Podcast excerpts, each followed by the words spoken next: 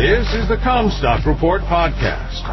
We are strong advocates for the American family farm and your top source for the agriculture markets. And now, here's your host, David Kruse.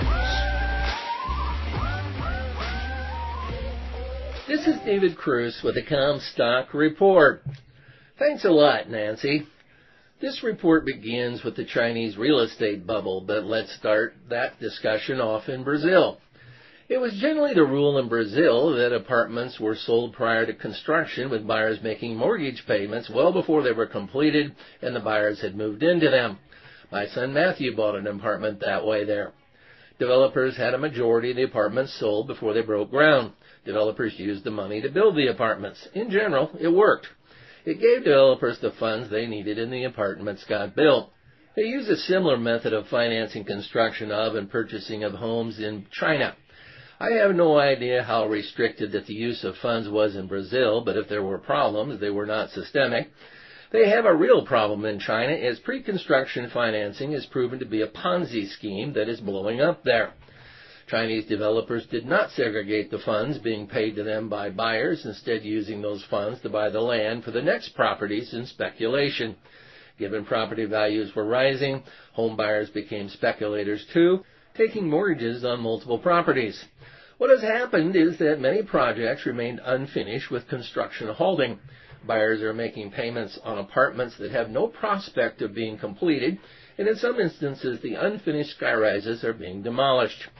This has resulted in a protest by buyers who have begun a boycott, refusing to make further mortgage payments until construction is resumed and they are assured that these properties that they were making payments on will be completed. Sources say that there is $9 trillion in mortgages there, with 5.3 trillion at risk of default, and that the fiasco is 100 times worse than our own subprime mortgage disaster was. China is dealing with a massive real estate bubble, Chinese growth was dead inflated by the Communist Party, often through state-controlled enterprises. It had become a bubble which would threaten not only Chinese stability, but that of the world economy. The Chinese park their money in real estate, often holding 70% of assets in multiple homes. They also often bend the rules to own two to three homes as investments and are livid that they are paying mortgages to fund homes that are no longer being built. Empty shells are not worth much. A default by the largest mortgage provider, Evergrande, of $300 billion broke the confidence of Chinese investors. That default was the proverbial spit in the bucket. A movement to halt mortgage payments began and even street protests broke out. The Chinese Communist Party sees this as a political problem rather than a financial one. They have restricted social media of those organizing the mortgage payment boycott and even used algorithms to manipulate the news of those reporting it to foreign sources. The Chinese Communist Party has stepped in to shore up their financial system because they had to. This is an extreme embarrassment for President Xi Jinping and the Communist Party. They have never responded well to such embarrassments, which they see as a political threat. The more stress that the party is under, the more likely that it will lash out. How they lash out may be unpredictable. Taiwan could provide them a diversion from domestic problems the risk today is that they'll increase the noise over Taiwan as a distraction for their domestic problems. Will this impact Chinese food imports? I really doubt it. They have to keep the masses complacent or the protest there would move beyond complaint to where it threatens the party. Xi wants stability and hungry Chinese with soaring food prices will produce the opposite of that. Food imports will continue to flow into China as necessary, People have to eat, and the Japanese food imports grew despite the deflation of their economic bubble in the 1990s. The same may happen with China. They'll have to import even more foodstuffs. They are not going to get it from Ukraine.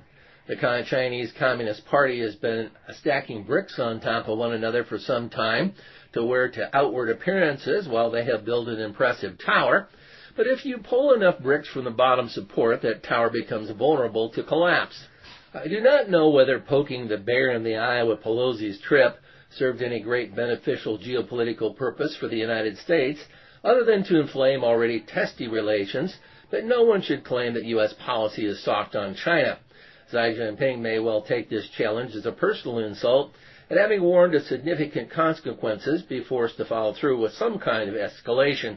Both sides have boxed themselves into where neither can back down easily. Hope they'll quickly find the off ramp.